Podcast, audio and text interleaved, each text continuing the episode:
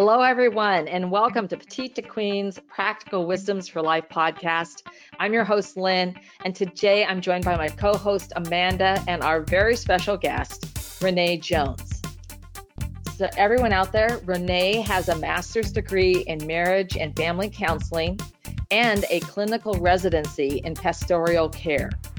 She utilizes traditional and contemporary models, as well as relaxation and horse assisted methods to help others win at losing extra weight and other baggage they've dragged with them for decades.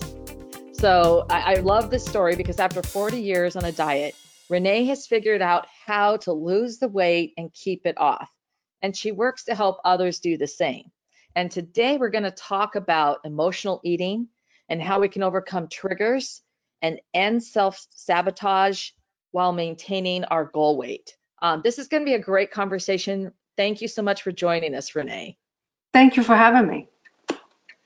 Well, we are really excited. And just before we get started, I want to remind all of our listeners and those who are joining us for the first time make sure you don't miss a single episode by subscribing to Practical Wisdoms wherever you get your podcasts. And while we're on the subject, if you could just take that extra second and click all five stars, we would love to have you share the love. Okay, so Renee, let's get right to the discussion because certainly here in the United States and of course around the world, many people struggle with their weight. You know, I myself am a queen sized woman, and you know, I would love to hear from you. What are some of the most common reasons people overeat and have a difficult time keeping their weight down? Well, I think a lot of time it's just a habit. You know, we get um, we get food put before us, and we have portion distortion as to what an actual portion is. Because you know, in the last um, 20, 30 years, our plates have actually increased in size. And I know this because when I was in my 20s, I decided I wanted to start collecting china. And the first three sets of dinner services that I was given had a, a plate that was like nine inches, which we now think of as a luncheon or a salad plate. And then when I was getting married, I was given more, and the plate was 10 and a half inches. And I thought, okay, this is new. So we our plate is bigger, so we just think we need to fill it up. So that's that's one thing. And then the easy access to fast food, I mean, it's everywhere, right?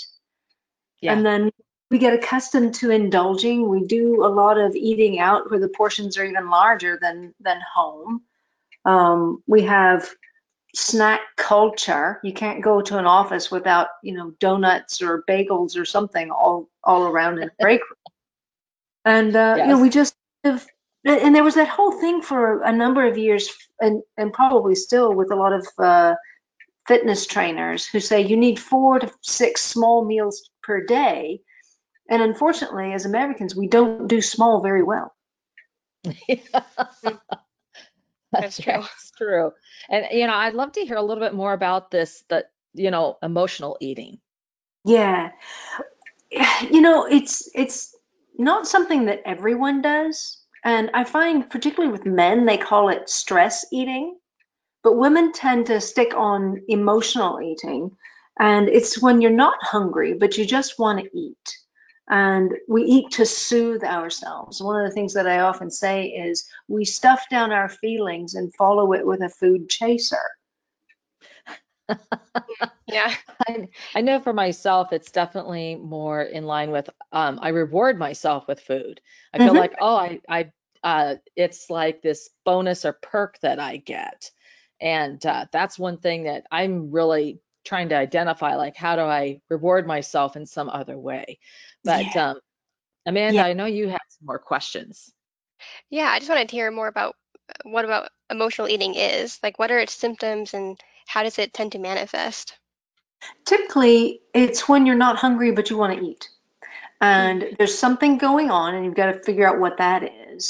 Um, and one of the things that I, I teach clients is it's not difficult to overcome emotional eating. You just have to get the hang of it. And hang is an acronym. So the H is, am I hungry? And if you're hungry, you may need to eat something. But if you're not hungry, then you think about A, what is the attraction to food? What's going on that is making me want to go to food? And then the N is need. What is it that I actually need other than food? And the G is go. Go get that because that will soothe you more than any food ever could. But, you know, it's really not our fault that we have this tendency when we're upset to put something in our mouths because when a baby cries, what do we do? We put give them a binky or a bottle. yeah. Yeah. So unfortunately, as we get older, we may trade out that pacifier for our nails or your thumb. And later, we sometimes trade out that pacifier for a donut. Yeah, so it sounds like when you're getting in a bit deeper to this emotional eating, um, what other kinds of experiences or relational dynamics could lead to emotional eating other than from the time we're born being trained to throw something in our mouth? you know, it's it truly is rather individual. It, it goes back to whatever was going on in your particular life. I mean, it could be any conflict. If you if you couldn't face the conflict, you just kind of go over here and have something to soothe yourself. Or it can be good experiences. Um, you know, there's that tendency for Little League in whatever form. If they win or they lose, they go out for pizza. Right.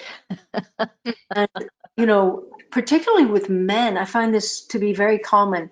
Um, they they will say, "Oh, I just want ice cream at night," and I ask, "So when your parents had something good to say or difficult to tell you, did they take you out for ice cream? And almost every time they say, yes. So we associate it with either trauma or celebration.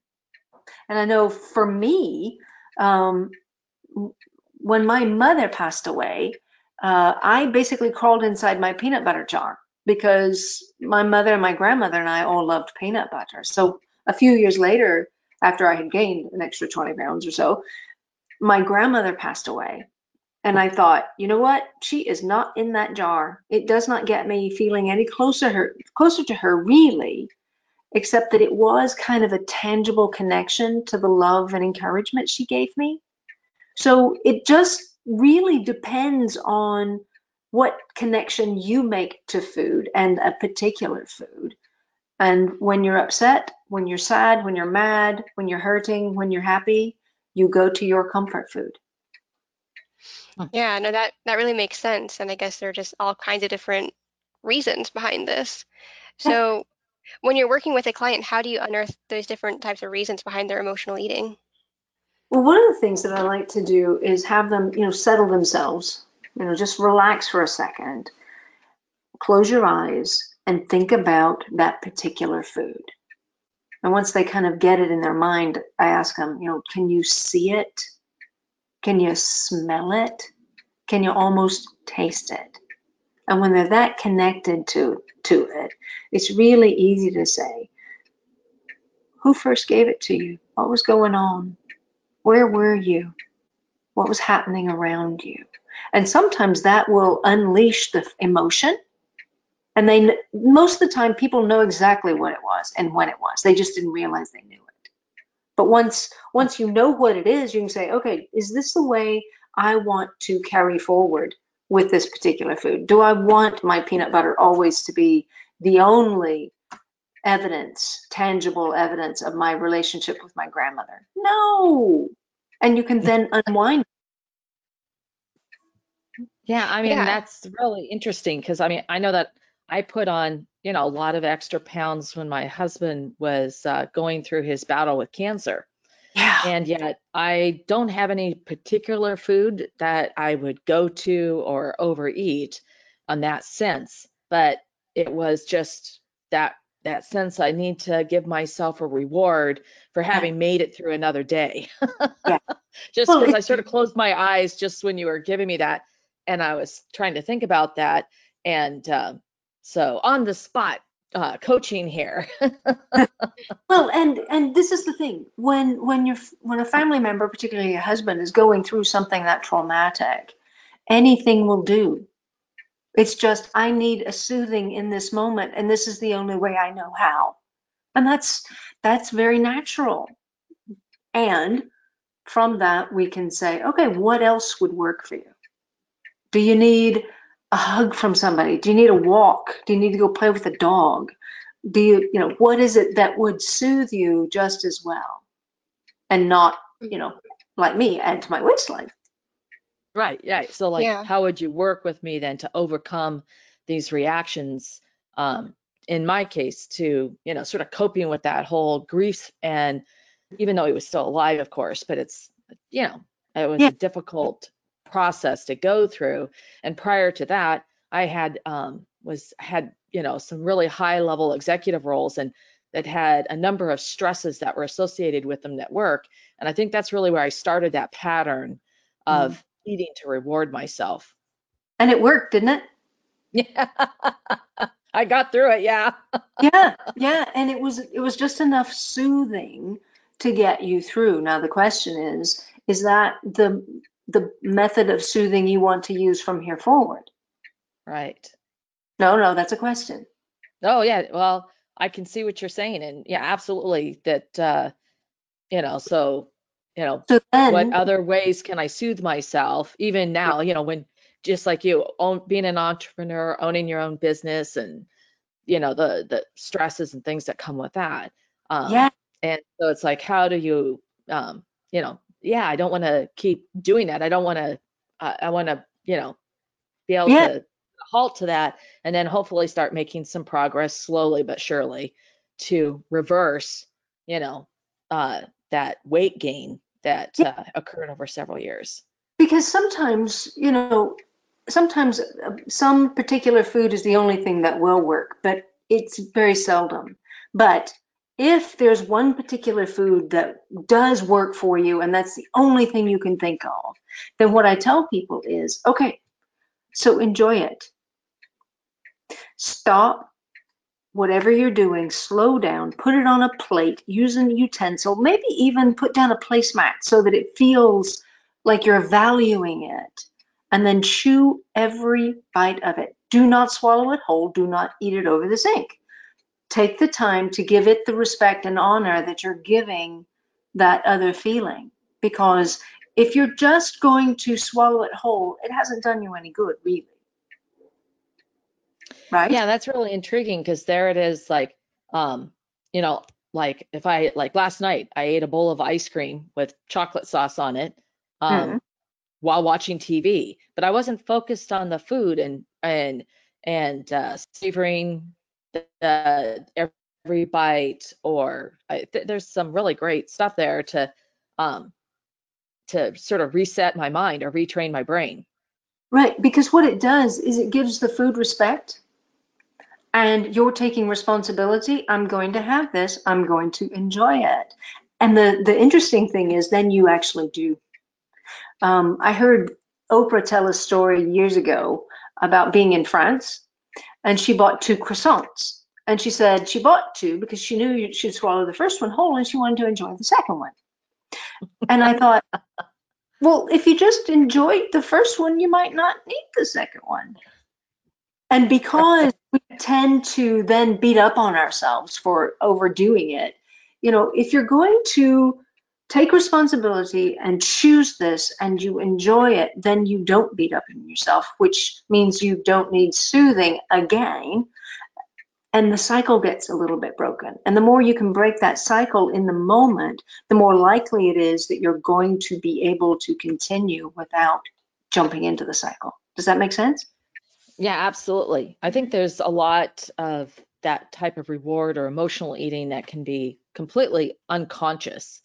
Yes. And I think you just touched on something that also will um, affects a lot of people, and that's um, their their feeling of self worth or uh, lack thereof or low Mhm. self worth.